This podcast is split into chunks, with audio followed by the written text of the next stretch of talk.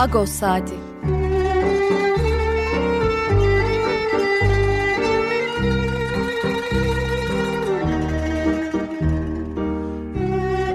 Haftalık Agos gazetesinin penceresinden Türkiye ve Dünya gündemi. Agos'un mutfağından haberler, söyleşiler, olaylar.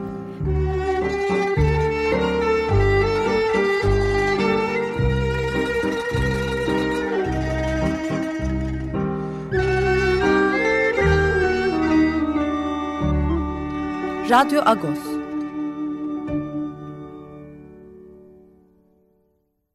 Radyo Agos'tan günaydın Parlus. Ben Yetvar Danzikyan. Bugün 22 Ekim Cumartesi. Yeni bir Radyo Agos'ta karşınızdayız. Her zamanki gibi bir şarkıyla başladık. Bir bossa nova, Silvia Teles, e, Brezilyalı bir e, müzisyen. Onun kalife gibi sesinden Pucaza di Bosse e, şarkısını dinledik. E, Silvia Teles 1934 yılında doğdu ve 1966 yılında daha çok genç yaşta bir e, trafik kazasıyla 32 yaşında trafik kazasıyla hayatını kaybetti ama bu kısa hayatında kısa diyebileceğimiz hayatında çok sevilen bir şarkıcı oldu.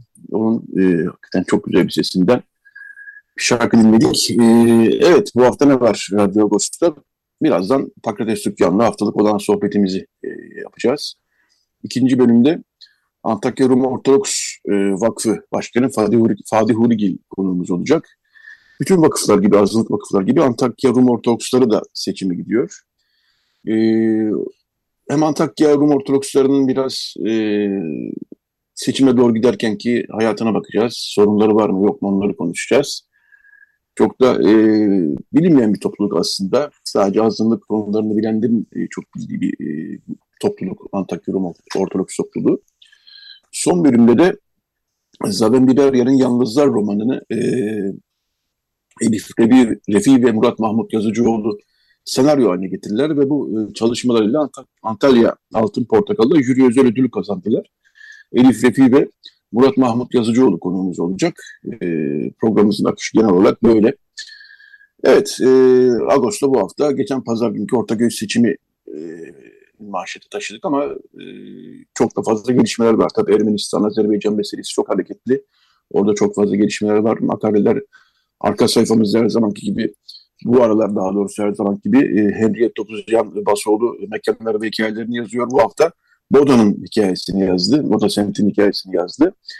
E, Ağustos'ta bu hafta Nubar Felekyan e, yazılarına geri döndü e, Ermeni toplumundaki vakıf seçimlerine dair kuliste bir son e, bilgileri, son e, duyumları aktardı.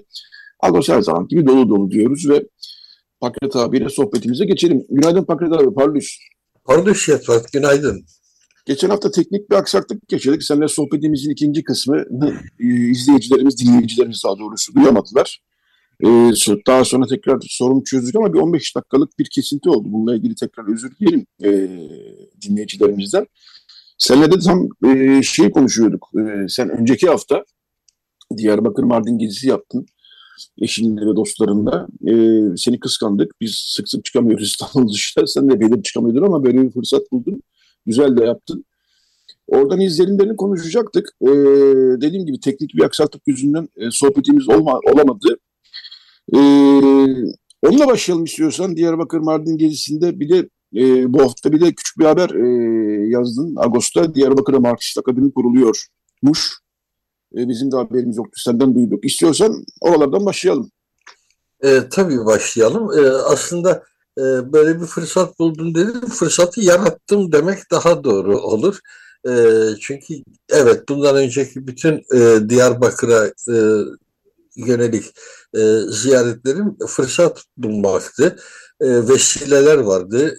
Çoğunlukla da görev icabı gitmiştim. Ama o gidişlerimde Diyarbakır'da e, oluşmuş çok e, güzel bir arkadaş, bir dost çevrem oluştu. Bu sefer onlarla e, tekrar buluşmak üzere e, özel programladık bu geziyi. Dört günlük bir geziydi. Bunun iki gününü Diyarbakır'da geçirdik, iki gününü de Mardin'de geçirdik. Bu gezinin benim için çok anlamlı olan tarafı İzmir'de çok sevdiğim dostlarımla beraber olmaktı. Ee, onlar bir çift, biz e, eşimle bir çift, e, dördümüz Onlar İzmir'den, biz İstanbul'dan Diyarbakır'a vasıl olduk ve e, Diyarbakır'da da o bahsettiğim e, arkadaş dost çevresiyle kuşatıldık. Benim açımdan en hoş olan tarafı benim arkadaşlarımla e, İzmir'den beraber geldiğim arkadaşlarımın Diyarbakırlarla İzmirlilerin çok e, rahat diyalog kurabilmeleri ve çok e, samimi bir ortam oluşturabilmeleriydi. Hani dışarıdan bizi izleyen birisi olsa yabancı bir göz hepimizin 40 yıllık tanıdık insanlar olduğunu düşünürdü. Oysa bir kısmımız o gün orada tanışmıştık. Ee, Diyarbakır'ın büyülerinden biri de bu benim açımdan. Diyarbakır'ı ben şehir olarak seviyorum tabii. O e, surlarıyla, bedenleriyle, e, hevsel bahçeleriyle, esnafıyla, çok sevdiğim bir yerdir. Yani e, Ulu Cami'nin avlusunda bir çay içmek bana e, çok keyif veren bir şeydir mesela. O alçak kürsü denen taburelerde oturup bir çay içmek kadar mutlu olduğum an azdır.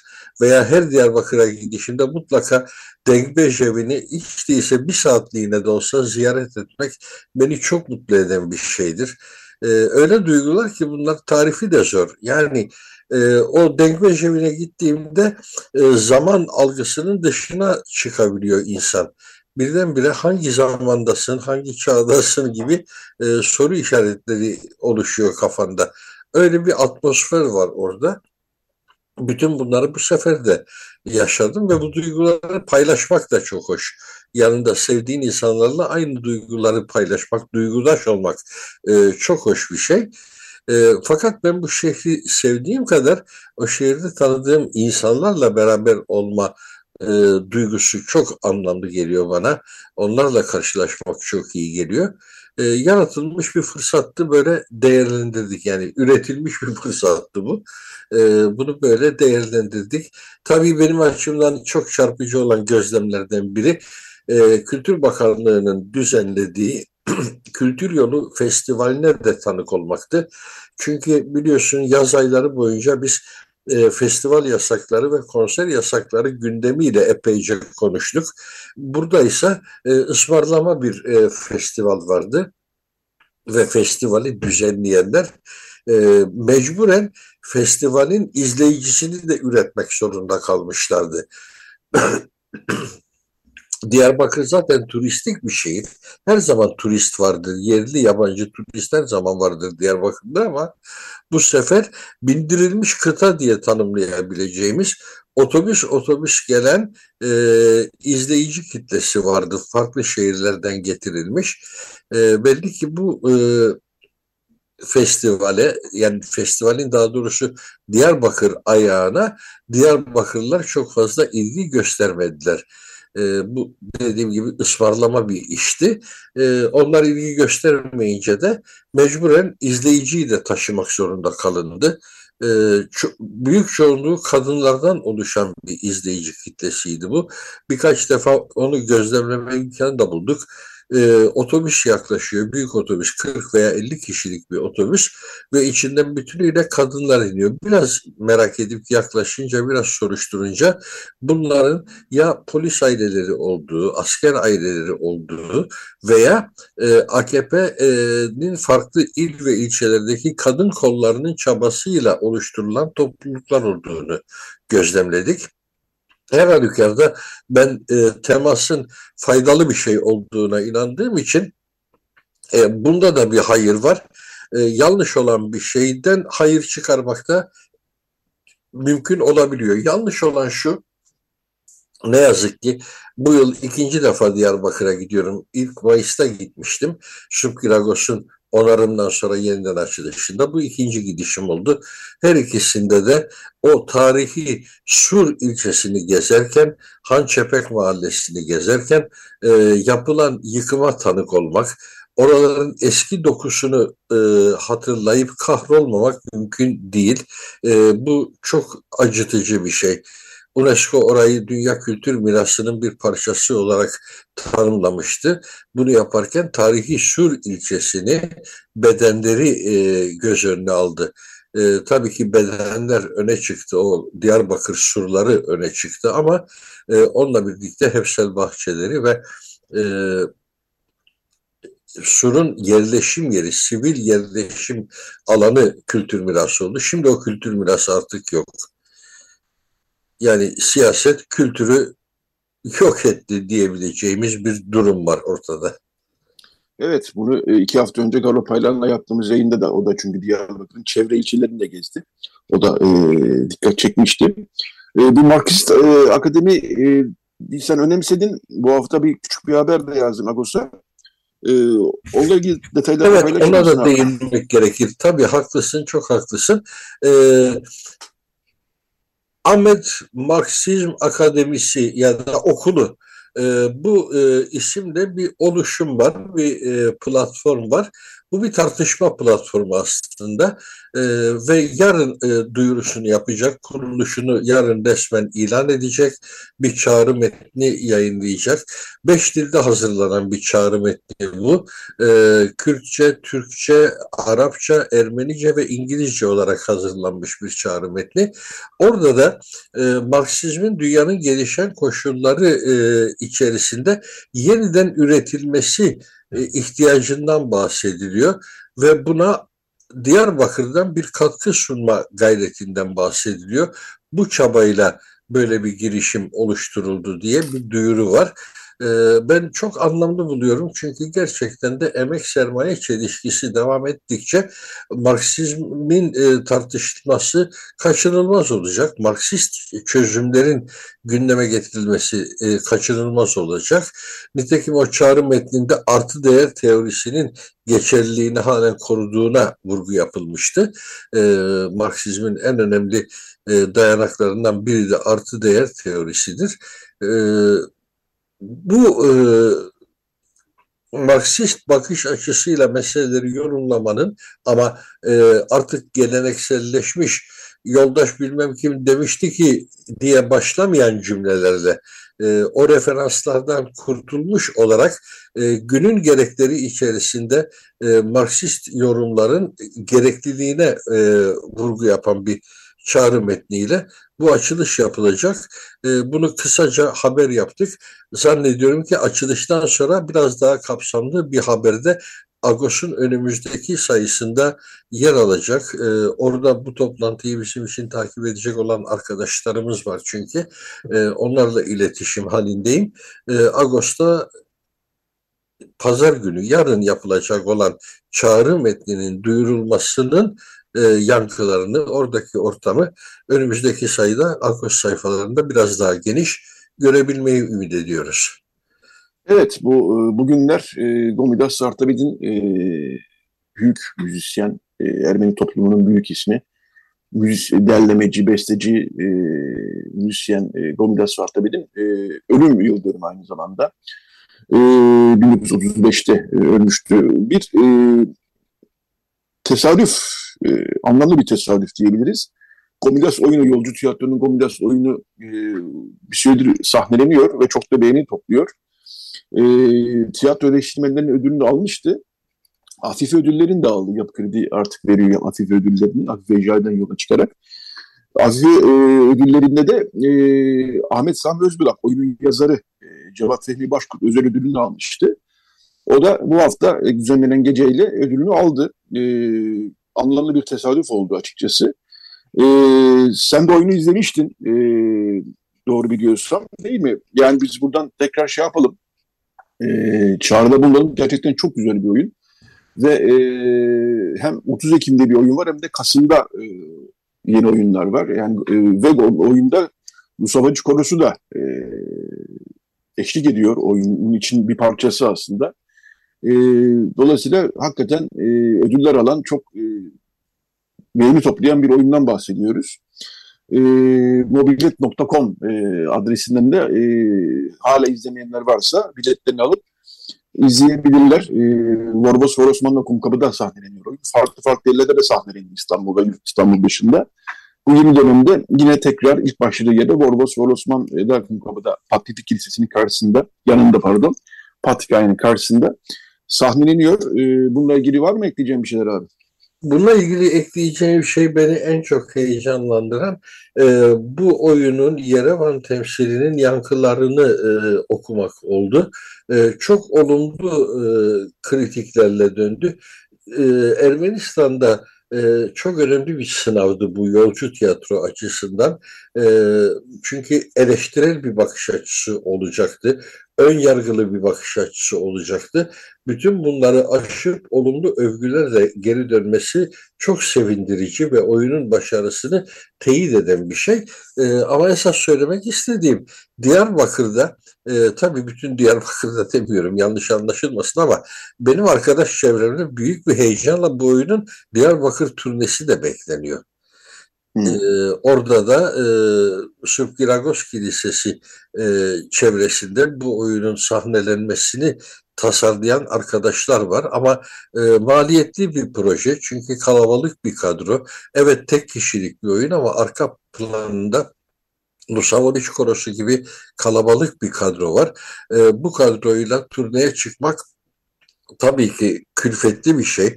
Konaklaması, yolculuğu, şusu, busu her şey çok külfetli. E, buna çözüm arayışı içerisindeydi arkadaşlarımız, Diyarbakır'daki dostlarımız. E, büyük bir heyecanla bekliyorlar onlar da bu oyunun e, Diyarbakır'da sahnelenmesini. Evet umarım bu e, maliyet sorunu bir şekilde çözülür ve Diyarbakırlılarla Gomida soyunuyla e, buluşurlar. Çünkü e, hakikaten o coğrafyanın da e, zaten bildiği bir e, isim Gomidas ama bu çapta tanışması hakikaten çok hoş olur. Bir notumuz daha var bugüne dair e, Mantı Festivali. E, evet. Hrant Dink Vakfı'nın e, öncülüğünde yapılan bir festival bu ama aslında e, Bienal çerçevesinde yapılıyor e, bu sefer. Bir hikayesi de var aslında bu Mantı Festivali'nin. E, bir zamanlar yani iki sene kadar önce aşağı yukarı Hrant Dink Vakfı'nın her yıl yaptığı konferanslar vardı. Bir e, kenti tarihiyle ve çevresiyle e, mercek altına alan konferanslar vardı. Bu konferanslar sorunsuzca yapılabiliyor yakın zamana kadar. Fakat Kayseri konferansı yani Kayseri Tarihi Konferansı Kayseri yapılmak istenmişti ve o zamanlar valilik izin vermemişti e, Kayseri konferansının yapılmamasına, yapılmasına. Bu zaten bir işaretti genel e, gidişatımızla ilgili. E, vakıf daha sonra bu e, Kayseri konferansını vakıf binasında yapmak istedi. Buna da İstanbul Valiliği izin vermedi. Bu sefer de küçük bir Kayseri e, mantıları e, buluşması yaptı Rantik Vakfı. Bu da yaklaşık bir sene, iki sene kadar önce olmuştu. Şimdi bunu artık biraz sürekli hale getiriliyor ve e, Biennale de buluştu bir mantı postası yayınlandı. E, bu mantı postasında e, yemek ve kültür tarihine dair çok hoş yazılar var. Bunu Biennale merkezlerinde bulabilir dinleyicilerimiz. E, şimdi bir tane de e, Mantı Festival yapılıyor yine Hrant Dink e, Vakfı binasında. Dediğim gibi Bienal kapsamında İstanbul Bienali Hrant Dink Vakfı ve 23.5 Hrant Dink Hafıza Mekanı işbirliğiyle hazırlanan bir mantı postası vardı. Bunun da bir uzantısı gibi diyebiliriz e, mantı festivalinde. Burada sadece mantı yenmeyecek. E, saat 2 ile 3 arasında bir e, söyleşi var. E, başlığı yemek ve çok kültürlülük.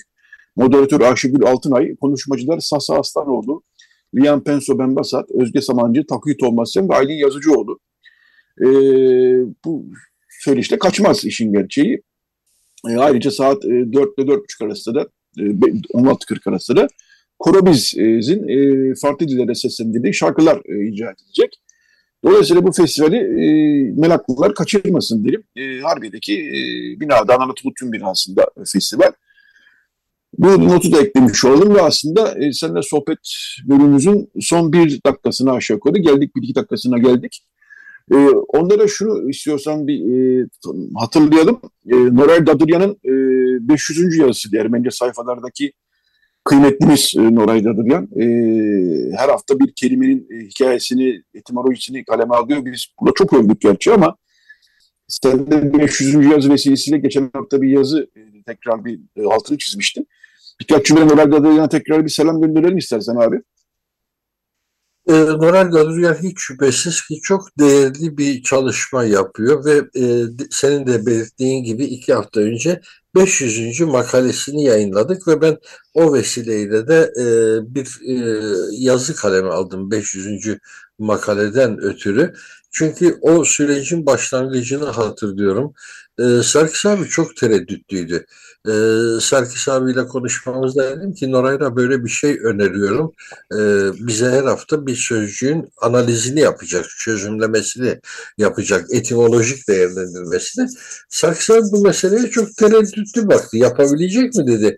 Her hafta muntazam verebilecek mi? Emin misin falan diye bayağı bir şüpheyle yaklaştı. Bu şüpheyle yaklaşmanın arka planda Noray'ı şahsen tanımaması geliyordu. Oysa ben Noray'ı tanıyordum. Noray'ı e, İstanbul'daki faaliyetleriyle biliyordum. O dönemde Noray artık Amerika'ya göç etmişti. Orada öğretmenlikle uğraşıyordu. İstanbul'a geldiğinde bunu konuşmuştuk. Yaparım demişti ve böyle başladık. E, dediğim gibi Sarkis abinin çok tereddütü vardı. Haklı olarak bu tereddütleri vardı. E, her konuda o çabuk heyecanlanmayan, meseleyi etraflıca düşünen bir şeydi. İstersen birkaç tane yazı göndersin de ondan sonra bakalım falan. Peki demiştim ama işte 500. makaleye geldik ve o yazı dizisi devam ediyor. E, sadece e, eşya isimleri değil aynı zamanda fiiller, tanımlar üzerinden de e, devam ediyor edebiyattan çok hoş e, alıntılar yaparak e, sürdürüyor bunu. E, bazı makaleler bütünüyle akademik oluyor. Sözcüğün e, kaynağı bambaşka bir dilden gelmiş olabiliyor. E, o yazılarda biz tanımadığımız, e, aşina olmadığımız, okuyamadığımız alfabelerle yazı dışını da görüyoruz o sözcüğün. Nitekim e, onun yanı sıra Armenak Yeryaya'nın e, Mısır kültürüne dair, Mısır sanatına dair yazı dizisini de belirtmek gerekiyor. Bu hafta 12.sini yayınlıyoruz e, o yazı dizisinin de. Orada da e, hieroglifin çözümlemeleri var. E, Agustin Ermenice sayfalarında hakikaten ilginç yazılar var dostlarımız sayesinde. Evet, ee, Agos'u her zaman içeriğin dolu dolu diyoruz. Ee, her zaman gibi bu hafta da dolu dolu. Ermeni sayfalarla dolu dolu.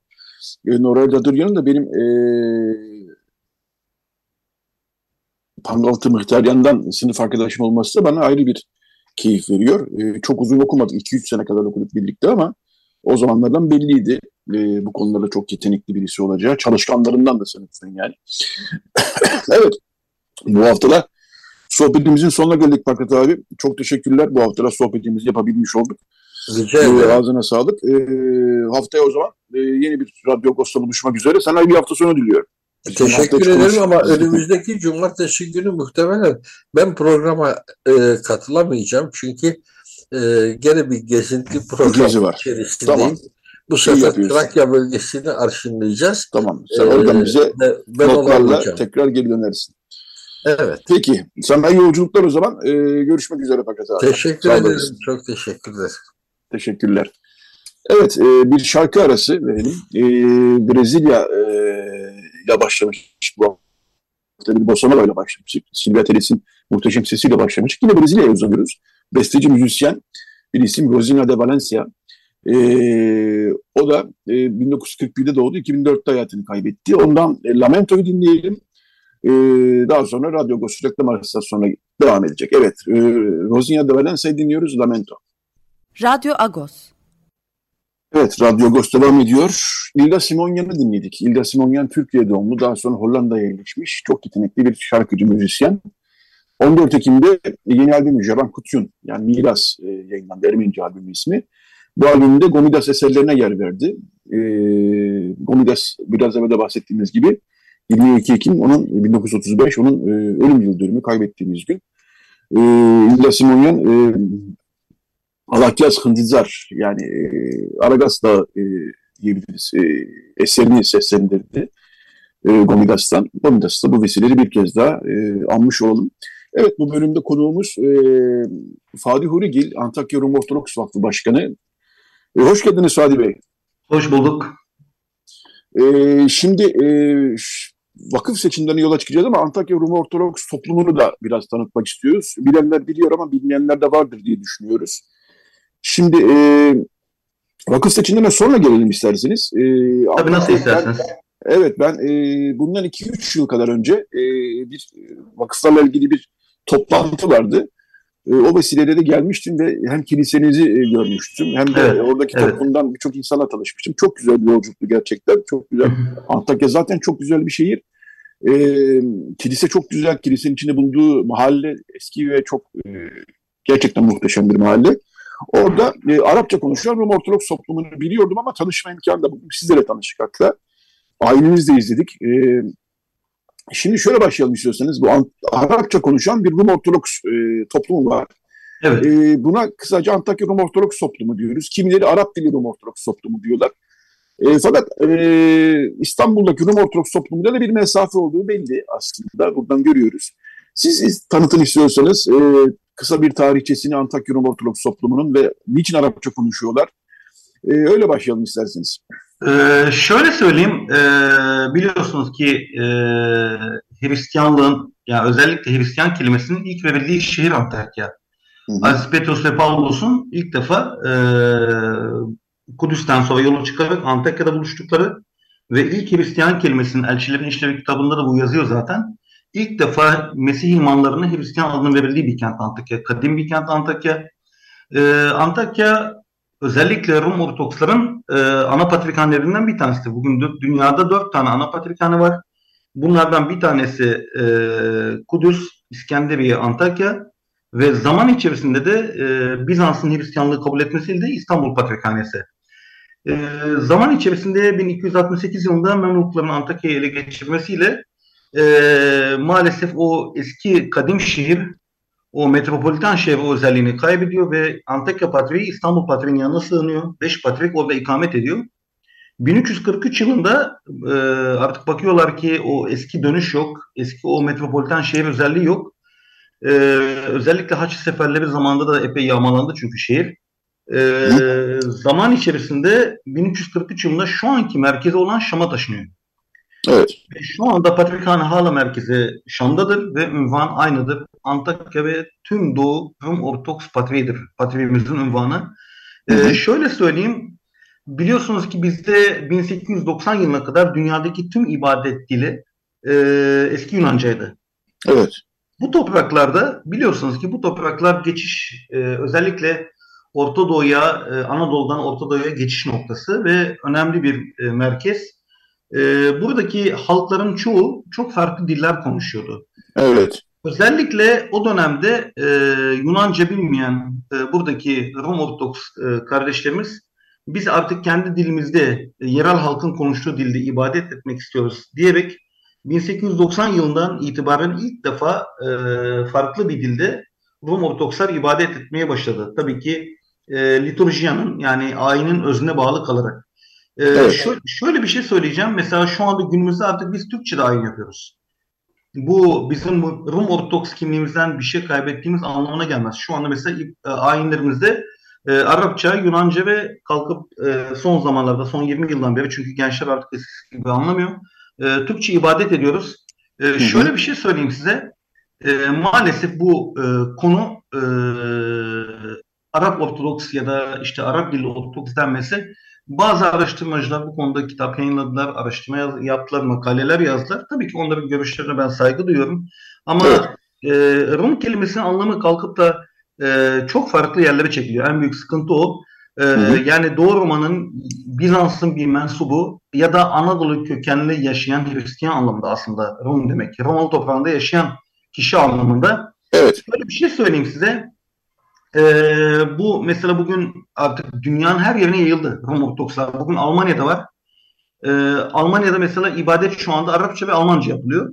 Ee, evet. Bunların za- artık zamanla Alman Ortodoks diye bir tabir kullanamayız. Çünkü neticede bunlar hala orada Rum Ortodoks. Ama genelde evet. bu topraklardaki özellikle Rum Ortodokslar üzerinde e, bu ibareler hep e, kullanılıyor. Çünkü e, benim fikrime göre e, Arap Ortodoks ibaresi yanlıştır. Çünkü günümüzde Anadolu'da ve bazı Arap ülkelerinde e, tarihi ve eski halkların yerleşimleri mevcut. Bu halklar her ne kadar kendi kadim dillerini kaybetmiş olsalar da bu durum onları Araplaştıramaz. Bir Kıpti ya da Maruni ya da Süryani ya da bir Ermeni ya da biz Rum Ortodoksların Arapça konuşuyor olması yani kendi kadim dillerini konuşamıyorsa, konuşamıyor olması bu cemaatlerin tümünü Arap kılmıyor. Anladım. Yani en büyük ee, sıkıntı bu. Yani bugün Ermeni bugün Amerika'ya da gitse o kişi Ermenidir. Bugün bir Süryani İsveç'te gitse Süryanidir. Bir Rum Ortodoks bugün Brezilya'ya gitse o da Rum Ortodoks'tur. Yani bu kadim toplulukların maalesef zaman içerisinde ana dillerini e, kaybetmiş olması özellikle zaman içerisindeki tarihsel olaylardan mütevellit kültürünü kökenini kaybettiği anlamına gelmez. Evet. Ee, ben Antakya'ya geldiğimde e, Arapça, siz de aynı zamanda bir din adamısınız. Sadece vakıf başkanı değilsiniz. Evet. Sizin e, sunduğunuz bir aynı de, Arapça aynı de dinlemiştim ve ben evet. gerçekten herkesi seviyorum. Çok melodik ha. ve e, çok müthiş bir deneyim. E, kilisedeki o Arapça aynı dinlemek. Kilise de çok güzel bir kilise zaten. Ben evet, bununla ilgili sadece bir son bir cümle söyleyeceğim. Tabii, ee, çok tabii, kısa evet. ve öz. Tarihsel olarak Arap Ortodoks diye bir ibare yoktur. Arapça Hı. lisanıyla ibadet eden Rum Ortodokslar vardır. Evet, evet. Bunu bu Kur'an e, aktarmış olalım. Arap dili Rum Ortodokslar, Arapça lisanıyla ibadet eden Rum Ortodokslar diyelim. Bunu zaten bir coğrafyayı aslına bakarsanız işaret ediyor. Doğrudur. Evet. E, yani Rumeli deriz mesela, o da oradan geliyor. Doğrudur, e, evet. Evet peki e, şimdi e, kaç kişilik bir topluluk aşağı yukarı bu Antakya'daki Rum Ortodoks topluluğu? Yani sadece Antak Antakya'da değilsiniz herhalde. Daha çevre illerde de var tahmin ediyorum. Muhakkak sadece Antakya'da değiliz. Yani bugün Antakya merkezde yaklaşık 1100 kişiyiz. Hı hı. Ee, yaklaşık bir, bir bu kadarımız mesela Türkiye'nin değişik yerlerine dağılmış. Antakya merkezden bahsediyorum. Ama evet. İsken, bugün İskenderun'da yaklaşık bir e, 1500 kişilik bir cemaatimiz var. Samandağ adına keza öyle. Hatay'ın başka bir ilçesi Samandağ. Ee, Hatay'ın Altınözü ilçesi var. Altınözü ilçesinde merkez sarılarda yine bir 1500 kişi var. Ee, Tokaşlı köyü var. Şu anda mahalle oldu büyükşehir yasasından dolayı. Orada yaklaşık bir 400-450 kişi yaşamakta. Arsuz ilçemiz var. Orada bir 150 kişimiz var. Ee, bizimle birlikte Antakya Patrikhanesi'ne bağlı Mersin ilçemiz var. O Mersin merkezde de e, Mersin ilimiz var. E, Mersin merkezde de yaklaşık 1100 kişi var yine. Ee, yaklaşık bir 7500-8000 bir Rum Ortodoks var bu bölgede mevcut. Antakya Patrikhanesi'ne bağlı. Benim düşündüğümden daha fazlaymış işin gerçeği. Yani 7500 evet. kişiden bahsediyoruz. Bir, e, bir ee, o kadar da bir o kadar da mesela İstanbul'da, İzmir'de, Ankara'da, Antalya'da büyük şehirlerde yaşayan cemaat üyelerimiz mevcut. Hı hı. Arapça konuşan, Arap dilli, Arap e, ibadet eden Rum Ortodoks toplumundan bahsediyoruz. Ama e, röportajlarınızda şunu sık sık vurguluyorsunuz. Artık Arapça konuşan ve Arapça bilen, anlayan gençler çok azaldı diyorsunuz. Azaldı maalesef. Ya bugün Türkiye'nin her tarafında e, işte bu kadim diller e, maalesef e, yavaş yavaş kaybolmaya başladı.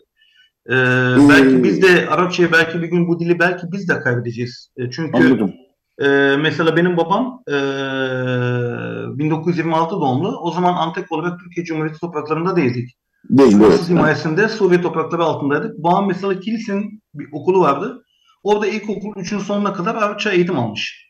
Ve o zaman evet. zaten 5 e, yıl ilkokulu okuyan bugünkü üniversite mezunundan master yapmış ya doktora yapmış bir kişiyle e, şey yapıyordu. 1939 evet. yılında Türkiye katılım sürecinde bu okulların tümü kapatıldı. E, kapatılınca ister istemez e, Arapça eğitim verilecek okul kalmadı. Zaman içerisinde e, halkın hepsi evde konuşabiliyordu. Evet. E, dil zaman zaman kırılmaya başladı. Bugün sadece bir Hristiyanlar değil burada. Bugün e, Alevi kardeşlerimiz de burada e, Arapça konuşur. Onlarda Hı-hı. da aynı problem var. Yeni nesil onlarda da çok az konuşabiliyor. Bugün e, Sünni kardeşlerimizin Sünni Arap dediğimiz Arap kökenli evet. Sünni kardeşlerim onlar da konuşuyor. Ama işte dil yavaş yavaş maalesef kırılıyor. Çünkü eğitim olmadığı zaman e, okullarda özellikle eğitim olmadığı zaman ister istemez bu dil e, kırılmaya yol açıyor. Şunu da söyleyeyim ben, e, yani 7500 kişi tabii e, coğrafyaya dağılmış bir 7500 kişiden bahsediyoruz ama e, Arapça eğitim verme konusunda bir girişim e, hükümetle oluyor mu? Ol, tut ki tamam deseler Arapça eğitim verebilecek bir şey var mı? E, altyapı var mı? Gerek Yok öyle bir altyapı yok. Öyle bir altyapı yok. Bunu e, zaman içerisinde kendi kilisemizde e, mevcut şu anda mesela yeni mezun olan bir kardeşimiz var. E, ilahiyatı bitirmiş ve yeni olarak papaz atanmış. E, onun önderliğinde genç bir kardeşimiz. Onun önderliğinde e, onun önderliğinde bu kursları başlatmayı düşünüyoruz. Evet, şimdi bütün azınlık vakıfları gibi e, yönetmelik çıktı 18 Haziran'da. Antakya Rum Ortodoks toplumu da e, seçime gidecek e, bu yıl bitmeden e, 2022'nin sonuna kadar. E, biz biraz da oralarda neler oluyor? Biz İstanbul'daki Ermeni toplumuyla tabii çok meşgulüz. E, tartışmalar, seçimler, şunlar bunlar işliyoruz her zaman için ama Agos tabii coğrafyasını hep açık tutmuştur. E, oralarda neler oluyor diye sizden bir ses duyalım dedik. Orada şimdi siz de seçime gidiyorsunuz değil mi? Nasıl evet. çıkıyor süreç? E, şu anki geldiğimiz süreç mesela biz kendi vakfımız olarak e, 20 Kasım tarihinde seçim tarihini ilan ettik. Yani yaklaşık seçimden 60 gün önce Eylül ayının ortasında e, yönetim kurulu kararı aldı ve bunu e, Vakıflar Bölge Müdürlüğü'ne bildirdi. E, şu anki süreç e, ilan aşaması bitti. Hı-hı. Ve aday olma süreci de tamamlandı bu hafta itibariyle. Bu aday evet. listelerini de e, Vakıflar Bölge Müdürlüğü'ne ilettik. E, süreç şöyle ilerliyor. E, şunu söyleyeyim. Tabii. Aslında Türkiye'deki bütün vakıflar bu seçim yasasına hazırlıksız yakalandı. E, çünkü yıllardan beri bugün çıktı yarın çıkacak, bugün çıktı yarın çıkacak derken e, e, bu yönetmelik hiçbir zaman çıkmayacak şeklinde bir artık bir bilinç altında evet. bir, bilinç altında e, bir şeyler yerleşti. O yüzden şu anki toplumlardaki en büyük sıkıntı zaten oradan kaynaklanıyor. Ama biz her zaman e, mevcut yönetim kurulundaki arkadaşlara da söylemiştim. Biz her zaman her an yönetmelik çıkacakmış gibi hazırlıklarımızı yapalım. Çünkü e, bu seçimlerin yenilenmesi gerekiyor. Biz en son 2011 yılının Kasım ayında yapabilmiştik seçimimizi. Evet. 2013 yılının Ocak ayında da yönetmelik e, lav olunca e, ister istemez seçimleri hiçbir şekilde yenileyemedik. E, evet. yenilem, yenilem, yenile, yenileme olmayınca, yenilenemeyince en büyük sıkıntı nerede oldu? Mevcut olan şu anki yönetim kurullarının e, mental yorgunluğu oldu. Evet. Bu yorgunluk ister istemez özellikle son yıllarda da pandeminin e, etki dünyayı etkili altına alması sebebiyle de e, bu kez mental yorgunluklar daha da ağırlaştı. E, bundan dolayı da e, bundan dolayı aslında biz e, şöyle muhakkak yönetmeliğin tartışılacak konular vardır. E, evet. Kimine uygundur, kimine uygun değildir bazı cemaatler için. Bazı vakıflara uygun değildir, bazı vakıflar için farklı anlamlar taşıyordur. Ama netice itibariyle bizim için en önemli şey bir an önce artık bu seçimlerin yapılması gerekli. Çünkü e, yıllardan beri biz bu seçimlerin yapılması için biz de çaba harcıyorduk. E, gerek sosyal medyada gerek basında e, bununla ilgili e, 2013 yılından itibaren devamlı bu konuda makaleler, söyleşiler oldu. E, şöyle söyleyeyim, bizim buradaki vakıflar açısından e, il bazında yapabiliyoruz. Evet, Antakya bazında. Yani Antakya değil, Hatay bazında. Hatay, tabii, Hatay bazında biz Hatay olarak seçtik. Çünkü şöyle söyleyeyim, cemaat mensuplarımız sadece Antakya merkezde değil. Mesela Defne ilçemiz var. Bugün Antakya ile iç içe. Evet. Antakya ile iç içe. Yani şöyle diyeyim e, e, benim oturmuş olduğum mahallenin 100 metre ötesi Defne başlıyor. E, ve düşünün e, bu insanların oy kullanma hakkını ellerinden alamayız. Çünkü neticede bu evet. Antakya ve Defne'de tek bir vakıf var, tek bir kilise var. Şöyle bir toplantı yaptık biz yaklaşık bu yönetmelik çıktıktan bir ay sonra. Vakıflar Bölge Müdürümüzle bir araya geldik ve bölgedeki bütün vakıf başkanlarıyla sadece Rum Ortodoks değil, Ermeni evet. Vakıf Başkanlarıyla, Musevi Cemaati Vakıf Başkanlarıyla, Katolik Cemaati Başkanlarıyla hepsiyle bir araya geldik. Şöyle bir prensip kararı aldık. Herkes kendi seçmenini zaten biliyor. Evet. Yani etik olarak kimse kimsenin seçmenine karışmasın. E, çünkü e, ileride büyük sıkıntılara yol açabilirdi bu. E, her ne kadar hepimizde Hatay yazsak da il çevresine, evet. seçim çevresine. E, mesela bizim burada yaklaşık 700-750 seçmenimiz var. E, evet. Mesela Altınözü mesela Tokaşlı'da iki tane e, merkez var. Bir tanesi Sarılar Mahallesi merkezde. Bir tanesi Tokaşlı Mahallesi bir yaklaşık 3 kilometre yukarıda. E, Sarılar evet. Mahallesi bugün yaklaşık 800 yakın bir seçmeni var. E, Tokaşlı'nın yaklaşık bir 350, 350 seçmeni var. Şimdi kalkıp da diyelim ki Sarılar Mahallesi'nin ya da Antakya'daki e, seçmenin Tokaşlı'ya gidip kendini ismi yazdırmasıyla çok büyük sıkıntılar yol açar. Orada hem seçmen olacaksınız hem seçilebilme hakkınız olacak. Bu da ne olur? Kalkıp da buradaki evet. heyet ya da Sarılar'daki heyet kalkıp da bir e, aday listesi koyarsa e, bu kaçınılmaz oradaki Tokaş halkından kimse seçilemeyecek. E, oradaki insanların geçmişten beri kendine göre bir örfü var, bir adeti var, bir yaşam tarzı var. Kendilerin, kendilerine göre bir yönetme tarzı var. E, şimdi ben 20 yıldan beri bu işi yapıyorum. 5 yıllık yöneticilik yaptım. 15 ee, yıllık başkanım. Genç yaşımda bu işe başladım. 27 yaşında başladım. Şu anda 47 yaşındayım. Ee, bugün gitsem ben orada aday olsam E, kalkıp da benim orayı yönetebilme kabiliyetim çok sınırlı olur. Çünkü oradaki insanların e, geçmişten beri belirli alışkanlıklar var.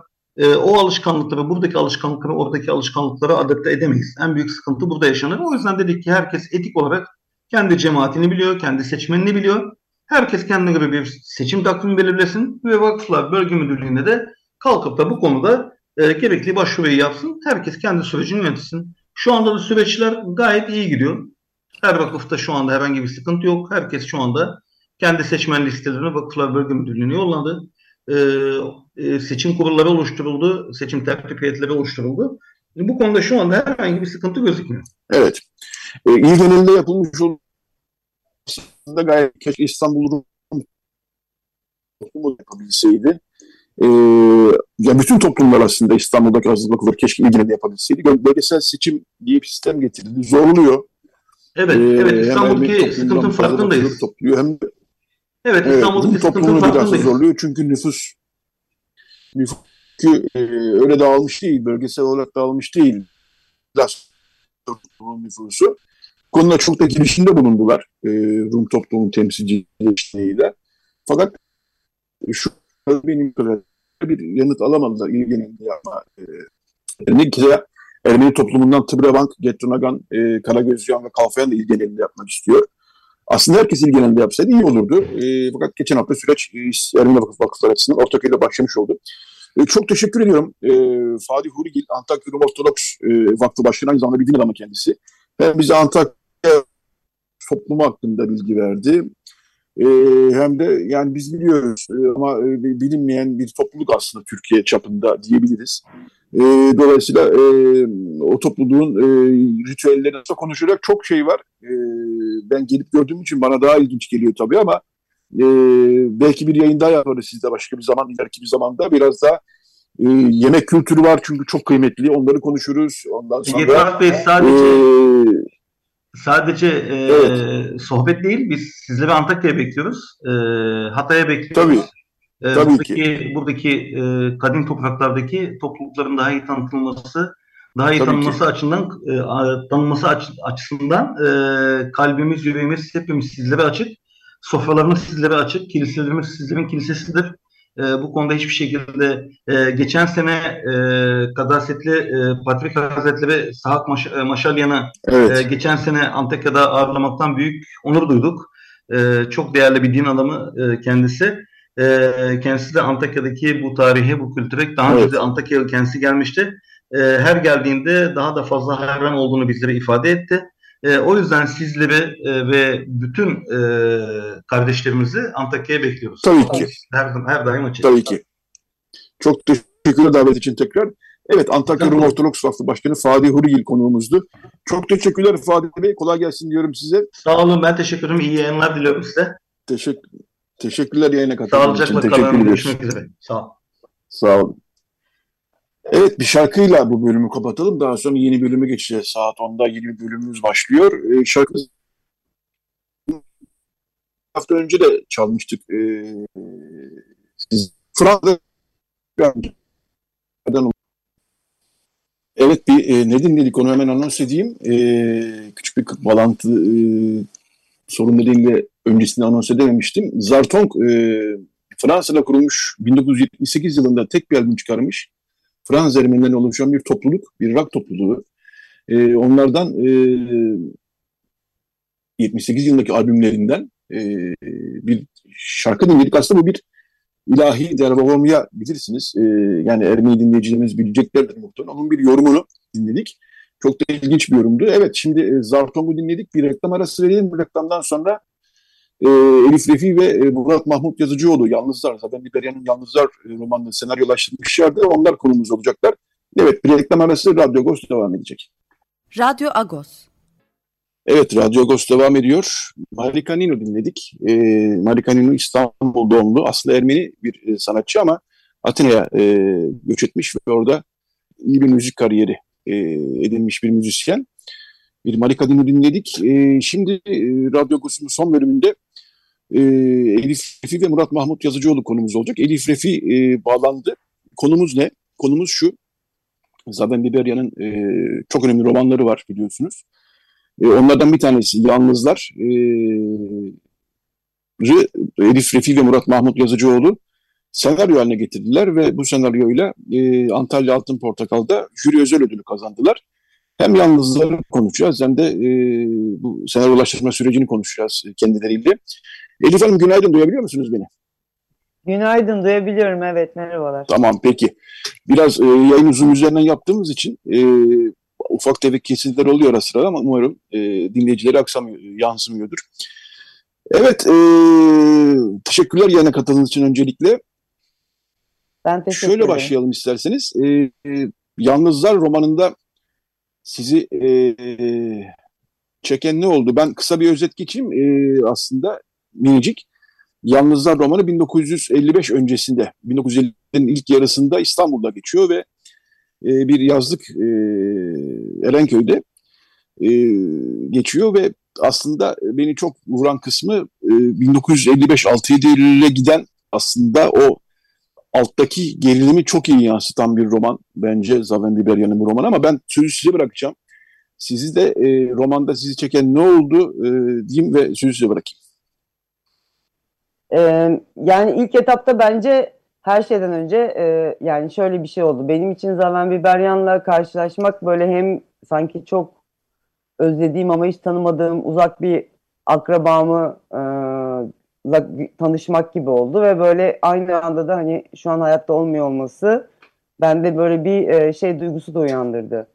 E, bu kadar güçlü, işte bu kadar müdanasız, bu kadar özgür, bu kadar cesur, bu kadar e, kendine has, orijinal yani hiç ve inanılmaz e, yetkin bir zanaatle bunu ortaya koyabilen, bu kadar katmanlı, e, hem teknik olarak hem içerik olarak bu kadar e, güçlü metinleri yaratabilmiş bir insan olması ve bunu aslında yapabilmek için de hayatında karşısına çıkan hiçbir zorlukla e, mücadele etmekten çekinmemiş olması ve neden şimdiye kadar hiç tanışmadık gibi bir duygu bende e, oluştu ve tabii burada aslında Aras yayıncılığı e, yani gerçekten çok teşekkür ediyorum ve e, Yetvart Tomasyan, e, Paylin Tomasyan, Robert Koptaş e, yani ve bir sürü emekçi Aras yayıncılık olmasa belki de Zeven Beberyan'la hiçbir zaman tanışamayacaktık.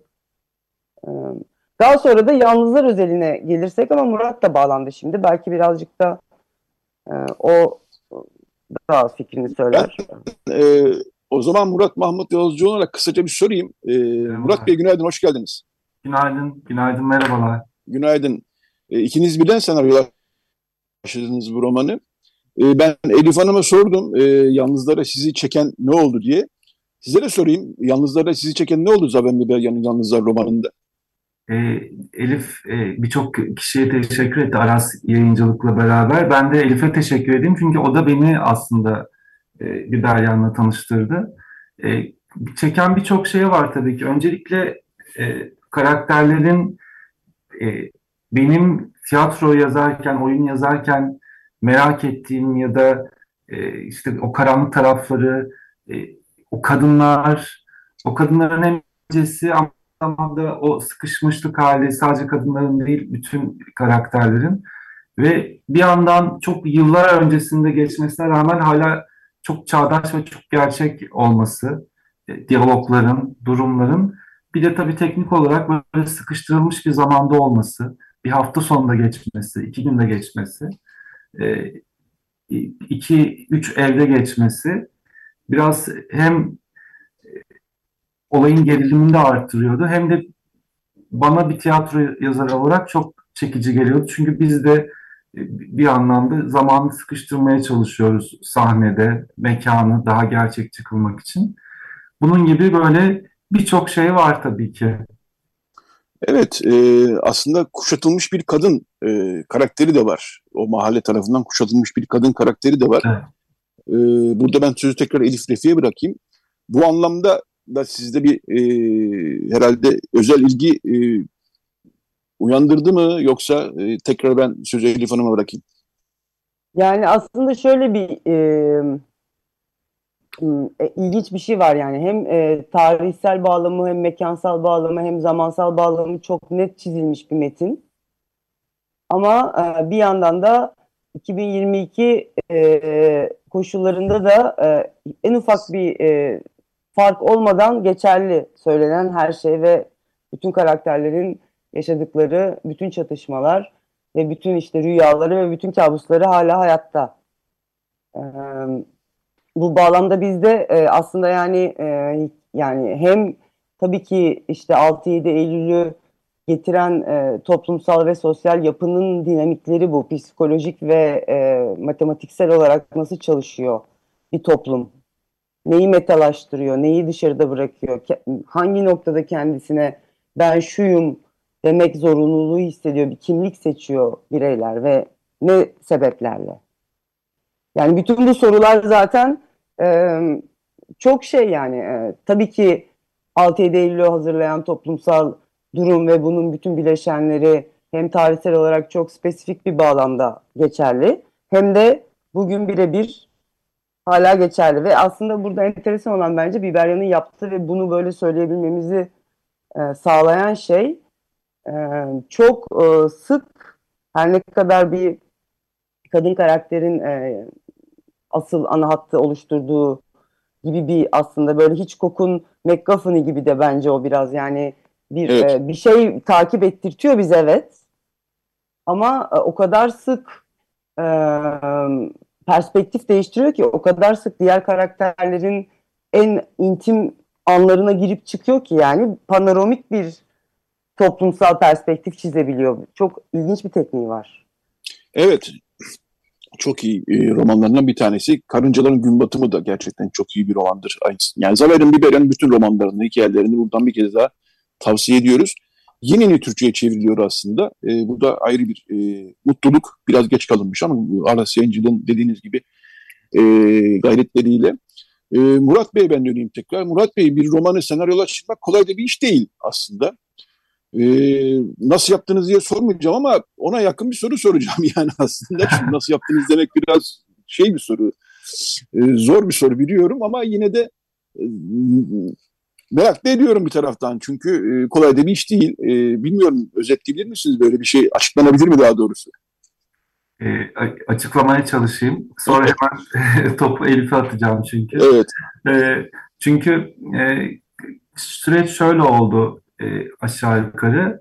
Böyle bir e, yani tabii ki romandan yola çıkarak romandan yola çıkarak ve o sıkışmışlığı da e, vermeye çalışarak hem zaman olarak hem de karakterlerin sıkışmışlığını e, ağır bir spoiler vermek istemiyorum tabii. O, tabii evet. Sürpriziyle, şeyle ilgili, sürpriz demeyelim de yapısıyla ilgili ama e, gerçekten o dramatik yapıya çok hizmet edecek sahneleri seçip aslında romanın gidişini de çok fazla bo bozmamak ama hı hı. bunu bir şekilde film dilinde e, daha da olay örgüsünü güçlendirecek şekilde e, böyle bir tretman gibi bir şey oluşturduk. Sonra sahneleri bölüşüp yazmaya başladık. Evet.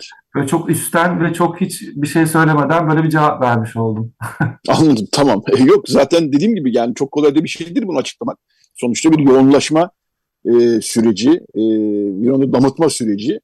Yani yapmadım ama işte biraz yazıyla çiziyle uğraşınca insan biraz tahmin edebiliyor. E, ben tekrar Elif Hanım'a döneyim Elif Refi'ye.